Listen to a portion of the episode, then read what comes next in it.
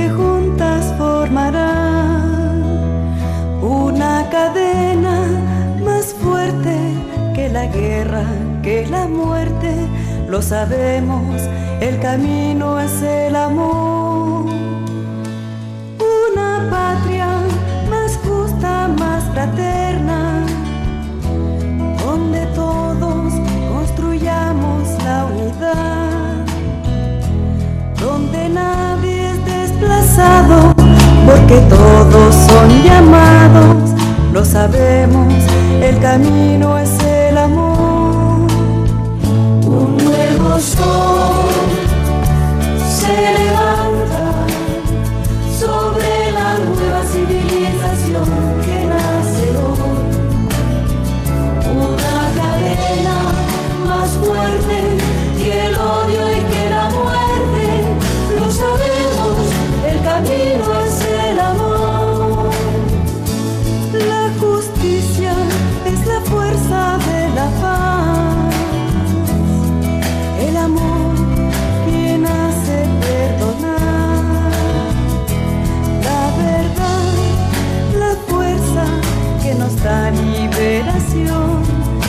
sabemos, el camino es el amor.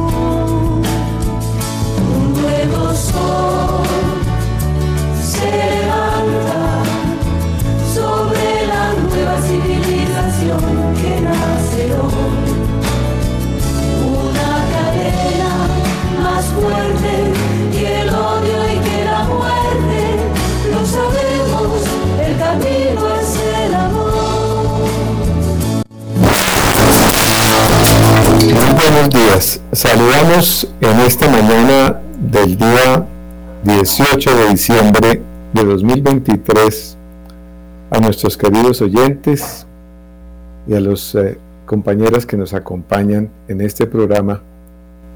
Eh, Gladys, Marlene, Flores Lendi, María Catalina y quien, los, quien les habla, Miguel Niño. Eh, enviamos también nuestro saludo a la directora del programa Ángela Cárdenas, a quien en, días pasados eh, eh, le presentamos nuestro sentido pésame por el fallecimiento de su hermano Manuel José Cárdenas. La acompañamos y le presentamos nuestro saludo. Bueno, el programa de hoy, mm, eh, siguiendo la palabra de vida del mes de diciembre, de estar felices, de estar felices, orar siempre y agradecer, pues tenemos motivos para estar, para estar contentos.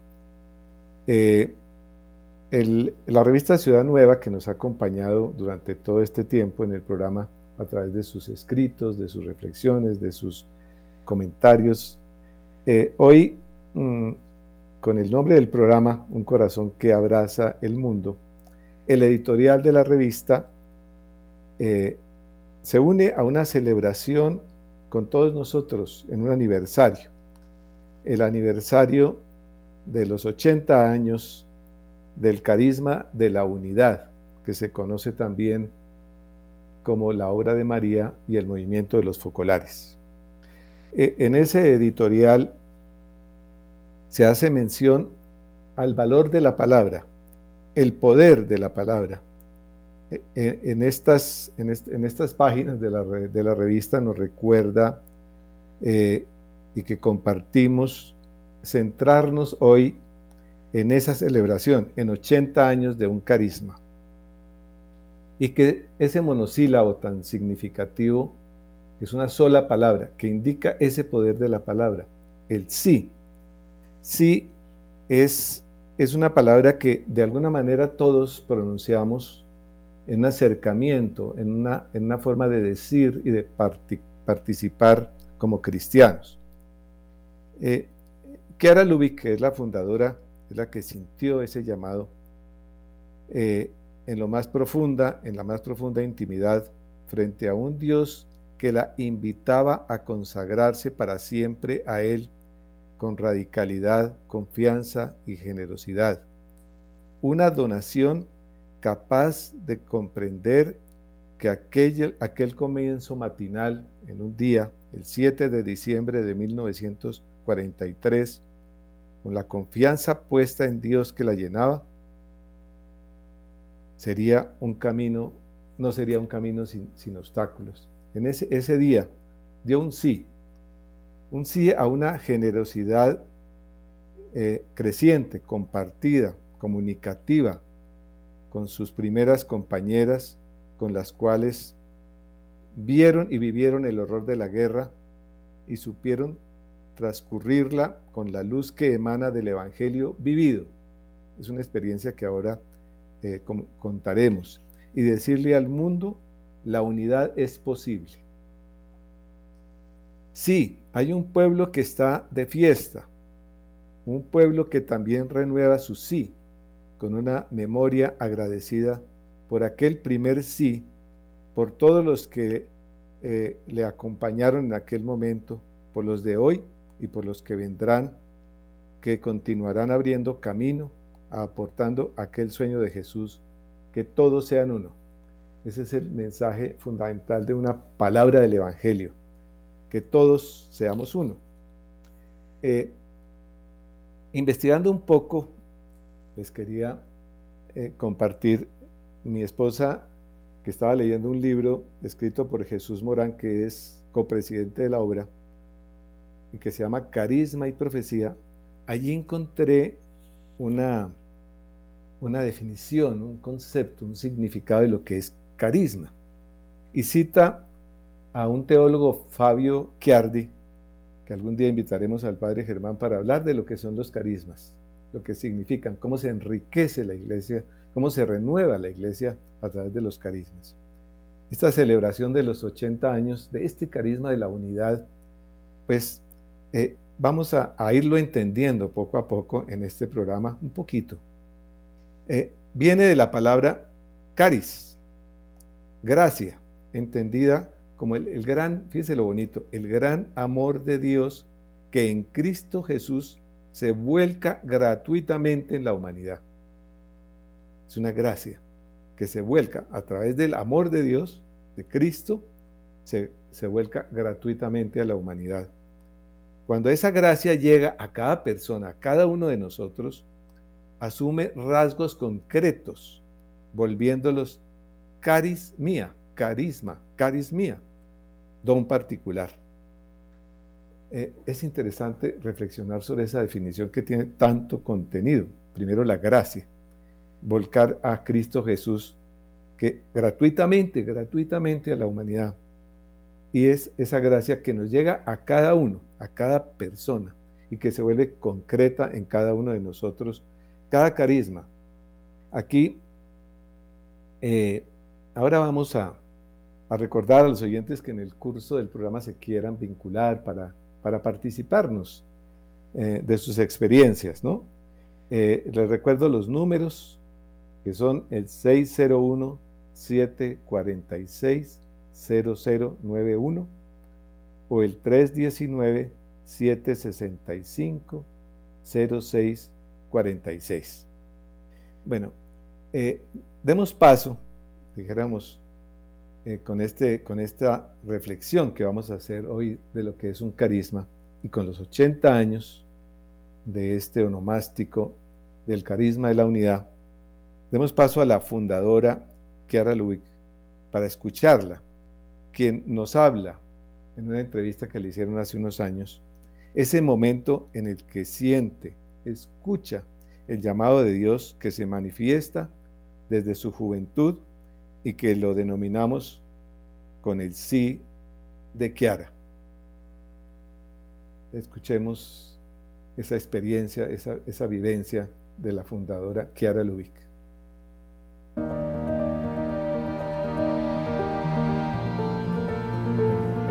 a, nuestra consola que nos apoye con esta presentación.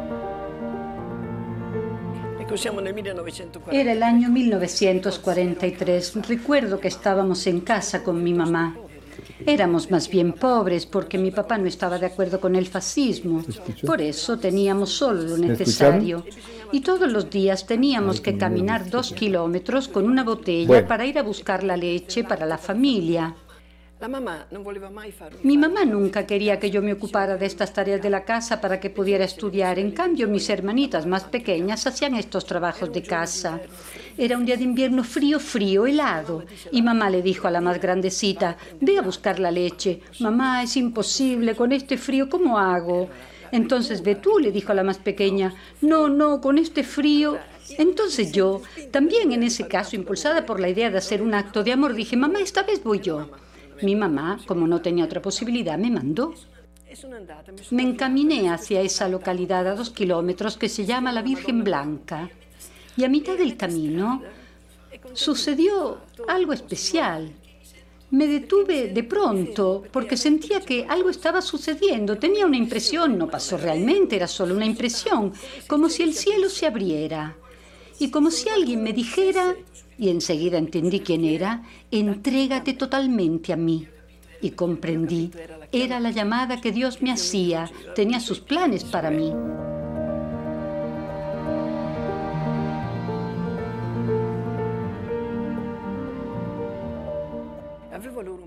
Yo tenía entonces un padre espiritual. Le escribí una carta que después supe que era muy apasionada, ahora no la recuerdo. En ese tiempo les permitían a las chicas consagrarse a Dios por algunos meses, después repetirlo, etc. En cambio, mi padre espiritual le pidió consejo a un sacerdote anciano y le dijo, yo a esta chica le permitiría, dejaría que lo hiciera enseguida para toda la vida. Entonces me escribió diciendo, bien, lo hacemos, pero venga antes porque tengo que interrogarla. En este caso también se acostumbraba, estábamos a mediados del siglo XX, se acostumbraba que el padre espiritual hiciera de abogado del diablo, se decía así, y me interrogó diciendo cosas difíciles. Una de ellas fue esta, me dijo, mire, sus hermanas y su hermano se casarán, tendrán muchos hijos, y usted se quedará sola. Y yo le contesté, Mientras exista una iglesia con un sagrario, con Cristo vivo, yo nunca estaré sola. Tal vez fue esta la respuesta por la que el padre cerró el interrogatorio y me dijo, no sé si enseguida o un poco después, entonces hagamos todo el 7 de diciembre, vigilia de la Inmaculada. Venga a las 6 de la mañana y podrá consagrarse a Dios. Volví a casa por supuesto, no le dije nada a mi mamá, solamente le comenté que ese día tenía que ir a una ceremonia. Me puse mi mejor vestido, digamos, el que me parecía mejor de los dos que tenía, porque éramos más bien pobres, como decía, y salí. Llovía, había un temporal tan fuerte que tenía que caminar con el paraguas abierto hacia adelante contra la borrasca. Era como si alguien quisiera impedirme, pero no era así. Llegué arriba al convento de este padre, él me esperaba en la iglesia, la iglesia estaba vacía, pero tenía todas las luces encendidas. Y más allá de la balaustrada, había preparado un reclinatorio donde yo tendría que arrodillarme para decir, ante la hostia santa en la elevación, para pronunciar, soy toda tuya, de Dios. Y cuando llegó el momento de dar este paso, yo tenía 23 años, comprendí lo que estaba haciendo, es decir, que lo dejaba todo. Tuve la impresión de que atravesaba un puente y que el puente se derrumbaba detrás de mí, el puente del mundo se derrumbaba. Y recuerdo que me cayó una lágrima sobre el misal, pero lo hice. Le dije a Jesús, soy toda tuya. Cuando terminó la misa volví a mi banco con una locura de felicidad dentro de mí que no puedo describir por esta impresión. He desposado a Dios, he desposado a Dios, he desposado a Dios. Y me decía, ¿qué más puedo esperar? Todo puedo esperarme, todo, porque he desposado a Dios.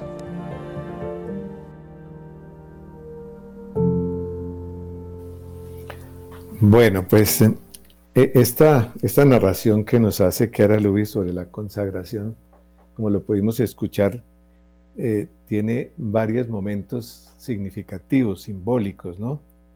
Eh, ese, ese, desafío que, que, incluso con el clima en aquel momento, con su paraguas, se abría campo para llegar, es como muy simbólico, ¿no? Como luchando. Ese acto de, de haber encontrado como obstáculos, que, que era lo que seguramente te significaba ese momento. Pero también cómo encuentras la iglesia, ¿no? Adornada, eh, la Inmaculada, la Virgen Inmaculada en el fondo. Bello, bello ese momento. Y el, lo otro que a mí me llama mucho la atención es que siente como que se rompe un puente. es decir, no puede regresar. Eh, ya cambia su vida totalmente y se consagra a Dios, que es, eh, como ya lo se casaba con Dios. Es, es muy interesante eh, lo que ocurre en ese día con lo que denominamos y conocemos como la consagración. Por eso queremos invitar a nuestros oyentes, a nuestras compañeras que participan en este programa con sus comentarios, con sus experiencias sobre la renovación de sus, de su sí a Dios. Cada uno tiene un llamado como lo veíamos en el pensamiento del editorial. El sí a Dios que cada uno va expresando con, nuestros compromisos, con sus vivencias, eh, en, eh, en las comunidades a que cada uno pertenece, en tantos carismas de la iglesia, la riqueza. Hace 15 días ustedes recuerdan que invitamos a una hermana franciscana, Carolina Pazuy, franciscana de María Inmaculada de Pasto. Y uno, ella nos recordaba a su fundadora y nos narraba su experiencia de ese carisma. Dentro del mismo órdenes existen carismas y cada uno va dando su sí. Yo quisiera que nuestras compañeras y quienes nos escuchan, eh, ¿qué les dice eh, esta, esta celebración, estos 80 años del carisma de la unidad. Desde que mm, estaba en estos días también, les voy, a, les voy a hacer una pregunta para que ustedes y nuestros oyentes participen. Eh, fíjense que el artículo tercero de nuestros estatutos es muy significativo. Eh, yo lo encuentro como un cristianismo renovado, el carisma de la unidad. Y dice, la obra de María por estar orientada a la renovación de los individuos. Es la palabra renovación, son palabras fundamentales. Eh, de la iglesia y de la sociedad. Renovación de los individuos, de la iglesia y de la sociedad, por la variedad y universalidad de las personas que lo componen, por sus finalidades, por sus aspectos, por los diálogos y por las obras que emprende refleja, en cierto modo, también los rasgos de la iglesia, cual hija con el perfil de su madre. Un carisma que se perfila, que se renueva. Entonces la pregunta sería, eh, a mí me da mucho la atención, por la variedad y universalidad de las personas que lo componen. Que es un carisma que llama a la unidad en esa diversidad. Entonces, ustedes, esa experiencia de Kiara, estos 80 años, ¿qué les dice? Cuéntenos de su experiencia, de su sí particular, de su sí personal eh, a este carisma o al que ustedes los oyentes pertenezcan y nos quieran compartir. Buenos días para los oyentes y para los compañeros de la mesa. Eh, pues para mí ha sido muy significativo conocer este carisma de la unidad de Kiara y recuerdo desde que lo conocí hace más de 20 años que quedé impactada cuando llegaba yo a uno de los primeros encuentros y veía tanta gente alegre, sonriente, feliz, eh, la música, las canciones, todo eso me llamó muchísimo la atención. Yo era hacía muy poco casada y ya tenía mis dos hijas y el ver que mm, podía injertarme a estos encuentros junto con mi esposo y también mis niñas podrían hacer parte dentro de este ideal e ir creciendo con estas convicciones de Kiara.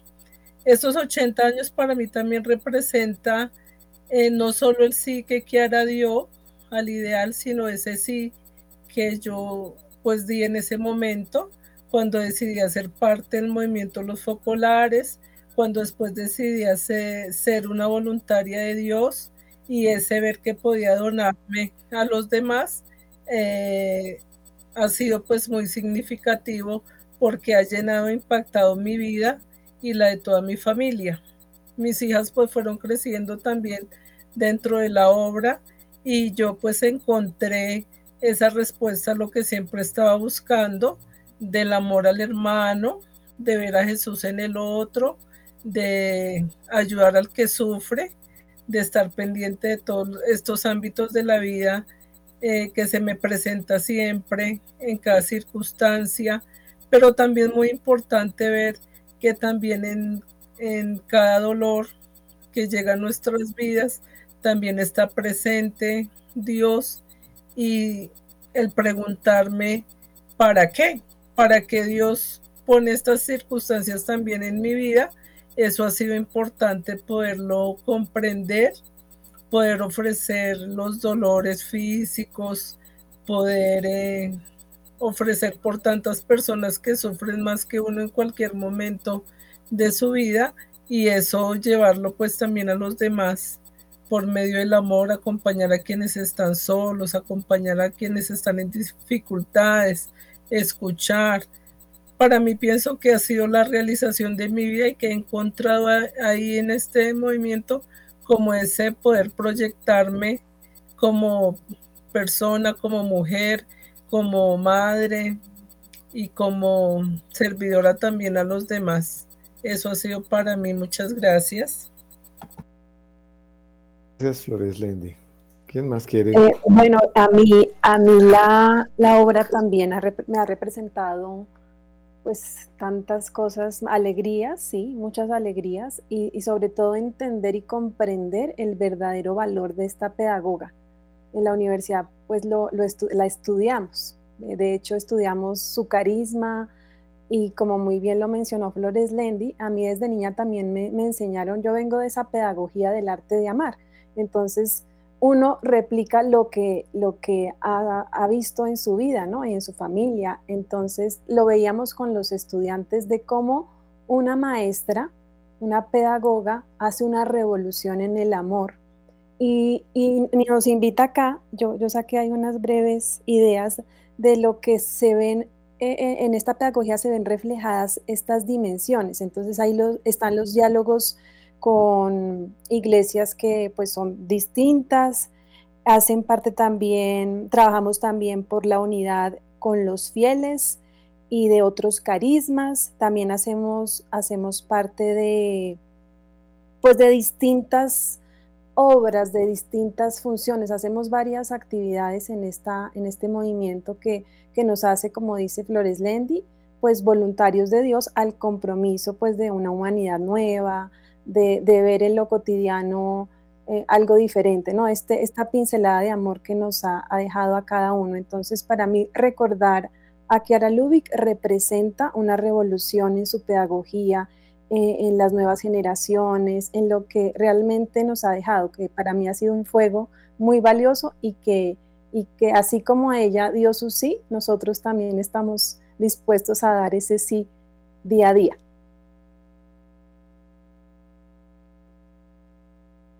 Gracias, María Catalina. ¿Quién más quisiera? Bueno, voy a, voy a participar de mi experiencia.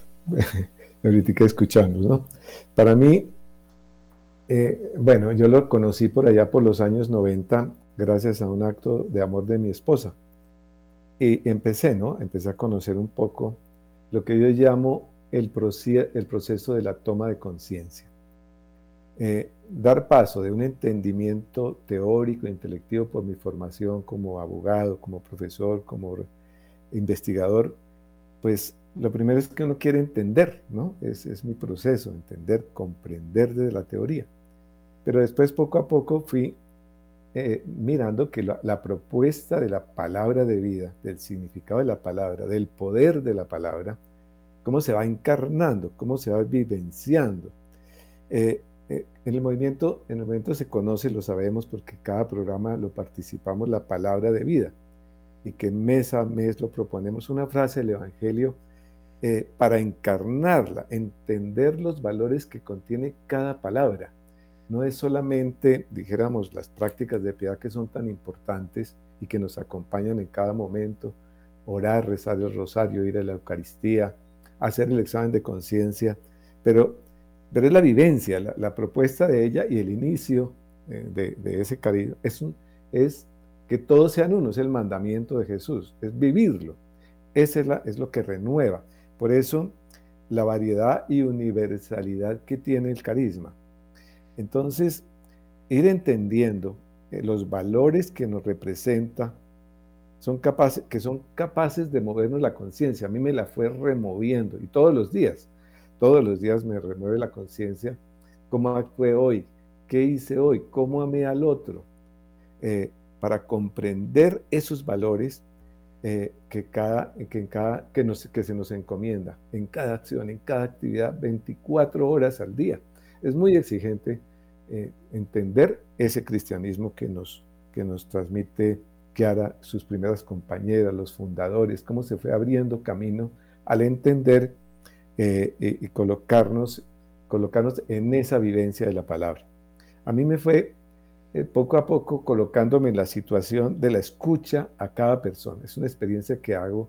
Eh, ¿Cómo hacerlo? ¿no? Cada uno nos pregunta cómo hacerlo. Y yo he venido descubriendo que esa, forma de dialogar corresponde fundamentalmente en escuchar, no tanto en que yo sea el que dialogue, sino que sea el que escuche a toda persona, a toda persona, a toda, sin distinción, ¿no? de donde venga, de la religión que provenga. Eso me lo enseñó Kiara, de donde sea.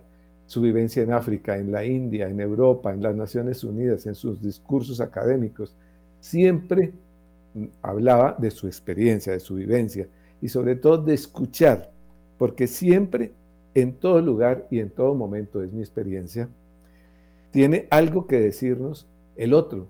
Cada uno tiene algo que decirnos.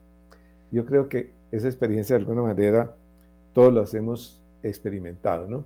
Cuando nos acercamos a alguien y, a veces estamos callados, pero en actitud de escucha profunda.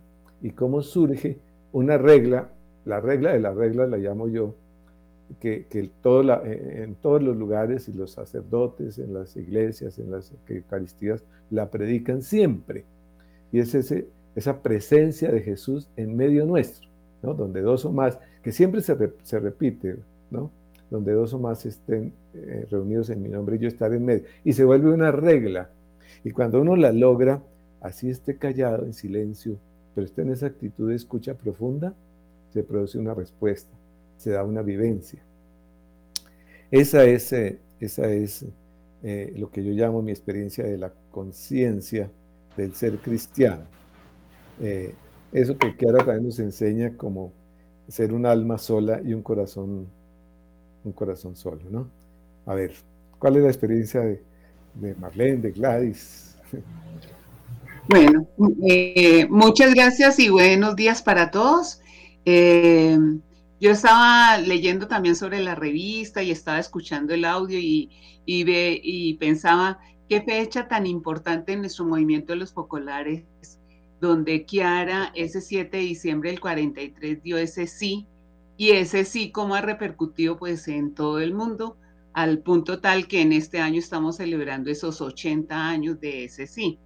Y, yo pensaba, en el 43 muchos de nosotros y oyentes y muchos de nosotros no habíamos nacido, pero sentía que Dios ya sí nos tenía ya en su listica, ¿sí? Para que conociéramos este maravilloso ideal, esta propuesta de vida y que sea cada año como es la oportunidad también de renovar con Kiara ese sí profundo.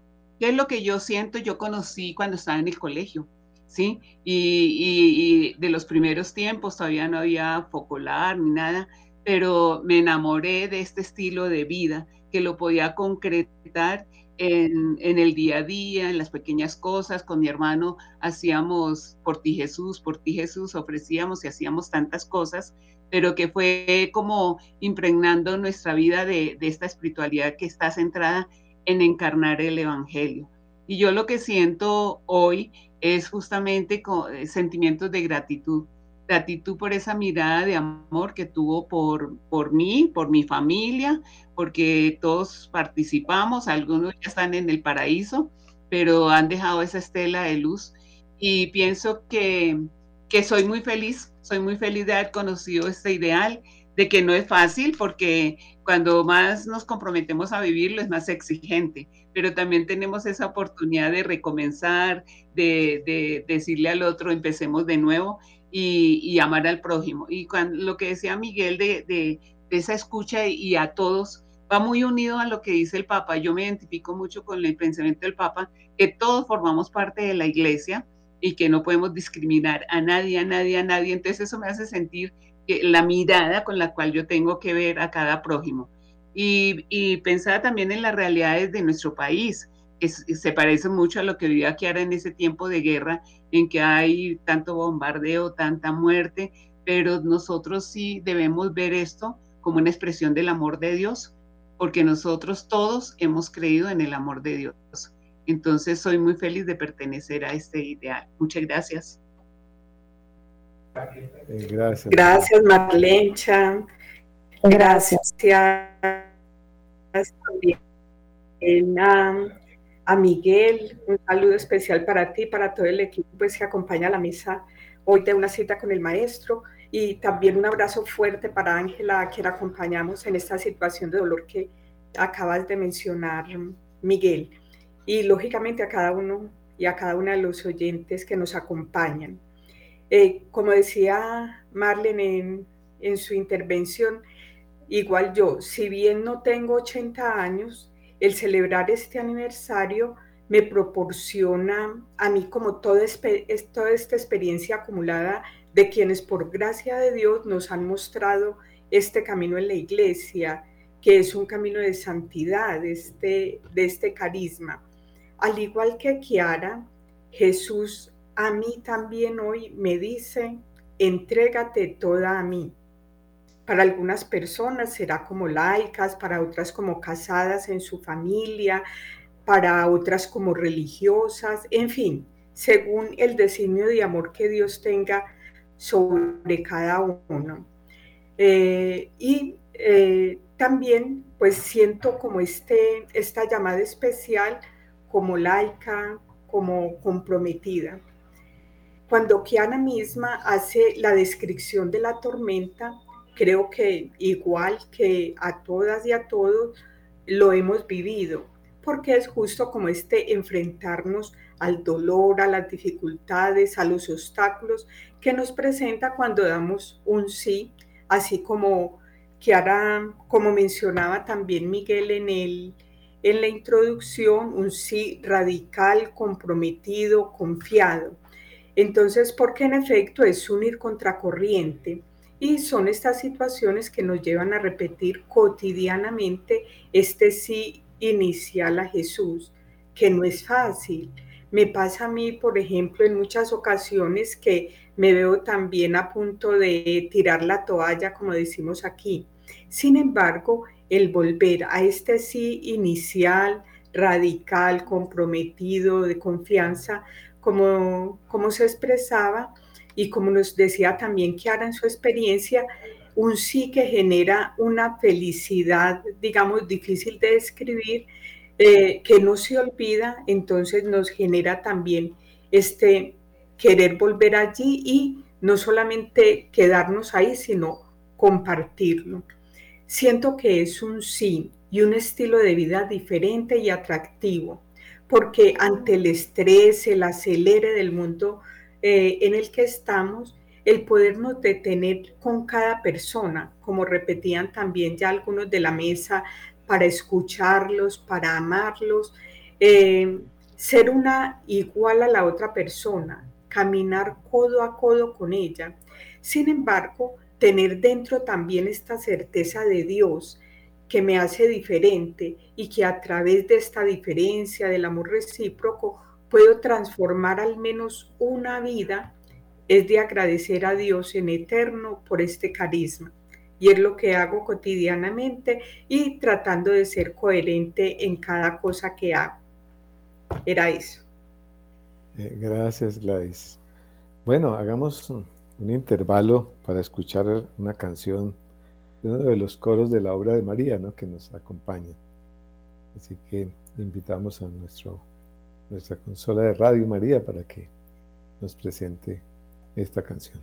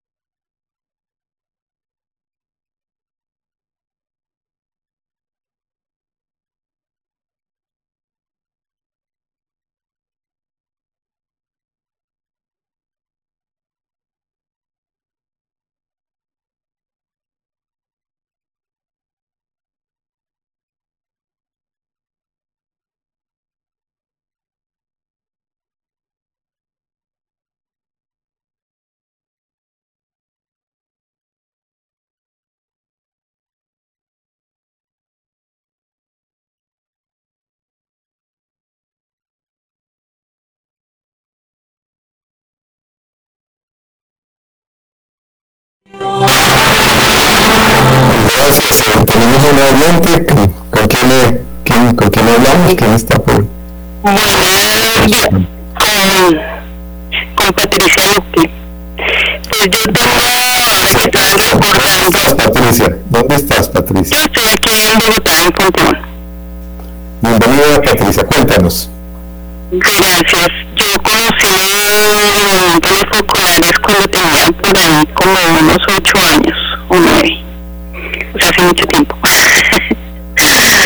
Entonces, eh, empecé a trabajar en diferentes movimientos, en diferentes eh, opciones también de, de, estar cerca de Dios, unas más juiciosas que otras, otras menos, pero hoy que estaba escuchándolos me doy cuenta de que lo que ha modulado mis pensamientos, mi vida, tiene todo que ver con los focolares, tiene todo que ver con Kiara Lick, eh, porque desde que yo la conocí me, me estableció una forma de ver, eh, como hacer la coherencia, lo que estamos hablando de la coherencia de lo que es Dios traído a la tierra, eh, indirectamente, o sea, va y va directamente hacia las otras personas. Y el amar concretamente es una de las cosas que me parece más especial, muchas veces eh, nos perdemos, ¿no? Porque si lo lográramos no habría tantos problemas, pienso yo. Y otra cosa que me hizo pensar mucho es la forma como ella vivió en la época de la Segunda Guerra Mundial, toda esta situación, las ayudas que consiguieron, la forma como se solidarizaban y las casas que han logrado tener como, como grupos que no sé si todavía funcionan, donde se reúnen varias cocoderías y tienen, donde vivir y sin ser religiosas de todas maneras están eh, consagradas, están de todas maneras viviendo la cotidianidad y haciendo su parte y modificando también los lugares donde están, o sea, uno es misionero donde esté también. Entonces, eh, en las situaciones que se están viviendo y, y relacionando con algo que el padre Germán comentó en el otro programa sobre soluciones, realmente Dios quiera y permita que ese ideal de llegar a Dios como es, sea en estos momentos y las soluciones eh, aparezcan, ¿sí? Que nacen realmente de él mismo, para que podamos vencer la, las dificultades, la soledad, eh, la pobreza, eh, encontrar precisamente esa, ese, esos carismas que, que se están promoviendo, de la unidad, de la solidaridad, el amor concretamente en, en, en, relacionándose con las demás personas. Yo agradezco, hace mucho rato que no me perdí la pista, no sé dónde están ubicados realmente me gustaría saber eh, de pronto si de pronto todavía hay alguien que yo hubiese conocido a ver dónde estaban o qué habrá pasado con ellos. ¿no? Me gustaría. Gracias Patricia, qué alegría que hayas participado recordando tu experiencia de vivencia con el, con el focolar. Sí, estamos fundamentalmente en Bogotá, en muchos lugares de muchos eh, del país, pero para encontrarse pues Tocancipá, dijéramos que hay un centro especial que se llama el Centro Mariápolis, una, una, experiencia muy bonita donde se vive diariamente 24 horas este carisma. Allí, allí acudimos todos los otras, otras, otros movimientos, participan, se encuentran. Tocancipá, Centro Mariápolis. Esa puede ser el retomar de tu pista, te la participamos. Fíjate que, que también eh, me, me, recordaba otro tema que se publica en Ciudad Nueva eh, con la participación de Patricia. Y es, eh, es un, título de un tema que se llama Un Dios a tu alcance un Dios a tu alcance. Fíjense cómo el carisma nos pone cerca, como ella lo decía, el encuentro con Jesús, ¿no? Y habla del focolar. Focolar quiere decir fuego. ¿Y quién es ese fuego? Ese fuego es Jesús en medio. Es, es, lo, es lo interesante. En el focolar se vive ese fuego porque tratamos, nos, nos esforzamos constantemente por entrar en esa conciencia, como decía en mi experiencia, de que Jesús está, se aparece, está en medio nuestro cuando nos reunimos en su nombre, pero es todo un procedimiento, no es solamente, eh, no es solamente mm, eh, dijéramos, convocarlo, llamarlo, invitarlo, sino que implica una acción concreta de nosotros. Como le decía, es ponerme en, la situación del otro, escucharlo, no estar pendiente de cómo le voy a, revirar o cómo le voy a contestar o qué le voy a decir. No, no porque no somos nosotros, es Jesús en medio, la conciencia de que yo me coloco, me, me, me traslado a la situación del otro y me esfuerzo y se crea ese fuego, ese fuego, ese focolar que se va renovando cada, en cada momento de nuestra existencia. Eh, fíjense cómo lo hacía Clara, ¿no? Ella dictaba conferencias, como era profesora y maestra, y, conversando con un padre, el padre le pregunta, ¿pero de qué vas a hablar? Ella le contesta, del amor, del amor. ¿Y qué es el amor? Le pregunta el sacerdote. Eh, y continúa. Y ella dice una frase que nos ha conmovido a todos. Si alguna de mis compañeras tiene el texto y lo podemos eh, compartir con los Jesús crucificado, le responde. Es una, es una respuesta fuerte, ¿no? Va a hablar del amor, pero cuando le dice, oye, ¿qué es el amor? Ella le dice, es Jesús crucificado. Sobre eso hay un episodio también vivencial de Kiara, ¿no? que, que está por ahí hablando con, con otro de los cofundadores, Guillermo Giordani, que lo conocemos como Foco, porque Foco era capaz de hacer la experiencia de Jesús en medio, por eso ahora le da el nombre de Foco. ¿no? Entonces, es muy interesante que cerremos este programa con ese título de Tengo un solo esposo sobre la tierra. Y le escribe una hojita que le pasa, un folio que le pasa el Gino y Foco, porque dice, necesito un folio, mete un papelito para escribir algo que tengo y que tengo que escribir ahora y en ese folio que tenía el logotipo del Parlamento, que es la parlamentaria, lo saca de su maletín, yo lo voy sacándolo y, se lo transmite a Kiara y Kiara empieza a escribir esta página tan hermosa. ¿Quién quiere o quién la tiene a la mano para compartirla con los oyentes? ¿La tienen o, yo? ¿O quién la tiene? ¿La, la puede compartir? La ex querida. Yo la tengo por aquí a la mano. ¿Quién la tiene? voy adelante y la vamos compartiendo en la medida en que cada uno la vaya descubriendo. Eh, es muy linda. Eh, le pido los oyentes que entremos como en esa comprensión de cada palabra. Tengo un solo esposo sobre la tierra. Jesús crucificado y abandonado. No tengo otro Dios fuera de él.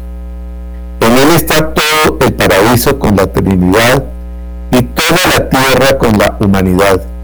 Por eso, lo suyo es mío y nada más, y suyo es el dolor universal, y por lo tanto mío. Iré por el mundo buscando en cada instante de mi vida lo que me hace daño es mío. Mío el dolor que me acaricia en el presente.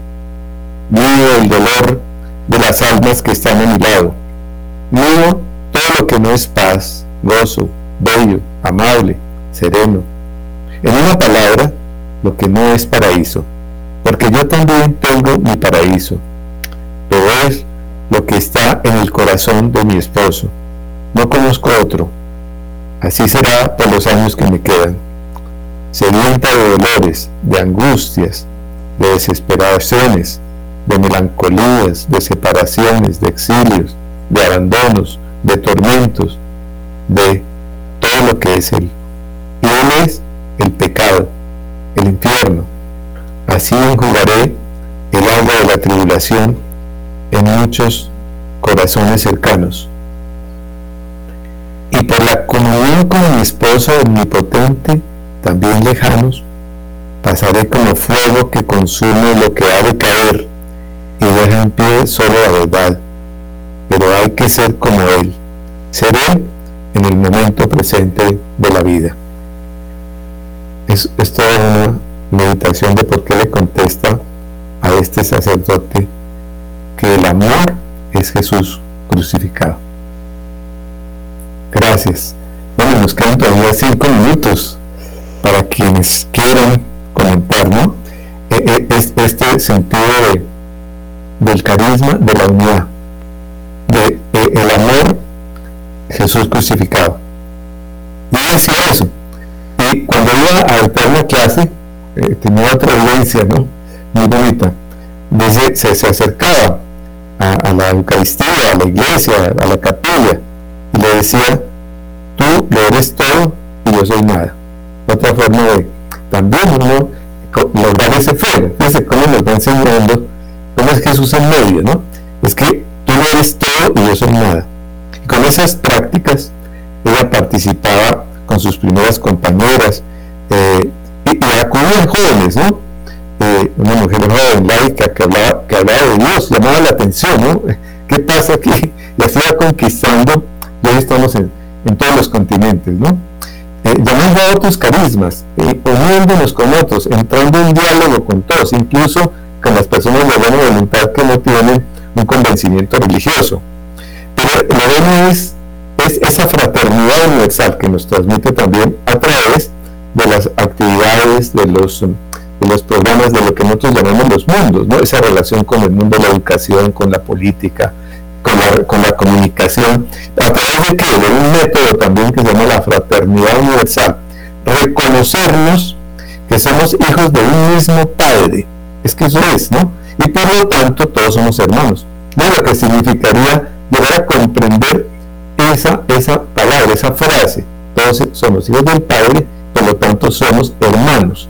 Entonces todo sería, sería fácil conseguir la paz, la paz en el hogar, la paz en estos días de Navidad, que, es lo que debemos hacer, la práctica de la Navidad, como lo decía también el padre al inicio, es, es realmente entrar en diálogo con el otro, sentir al otro, entenderlo, acompañarlo, como hacían las primeras focolarinas, que sentaban una focolarina y un pobre, una focolarina y un pobre, en la mesa del comedor y compartían lo que tenían. A veces compartían hasta lo que no tenían.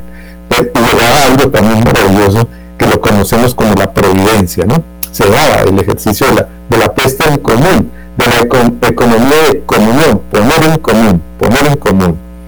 Y, eso era lo que él enseñaba. Entonces, eh, lo podemos hacer nosotros siempre, ¿no? Desde nuestros carismas, hacer la práctica constante de lo que nos enseña. Así comenzó Clara, un ir y venir de corazones, muchos de los cuales permanecían en la red de esas conversaciones sobre Dios que les lleva a, segundo a segundo a jugarse la vida por él, por él. A su alrededor se forma ese grupo de, jovencitas que, van divulgando por todos los lugares. Las enviadas, imagínense ustedes viajando a la Argentina, llegando a Colombia, llegando a África, ¿no? Donde hay una comunidad que tenía disputas políticas ahí entre los y, y los logra, les enseña este carisma de la unidad y los reconforta y los transforma nace un hospital, porque era, era lo urgente allí. Vez no pensaría hacer una capilla, no. Era más importante hacer un hospital en unidad, es decir, con Jesús en medio. Si uno no tiene Jesús en medio, no solo en la capilla, sino en la vida cotidiana. Eso es lo que nos enseña, entender ese cristianismo renovado, las 24, 24 horas, así nacen los focolares. Y focolar puede estar en la casa, en la calle, en la escuela, en el hospital, en la radio, en todos los lugares eh, se obtiene eh, ese bien, esa, presencia, esa presencia de Jesús entre, nosotros.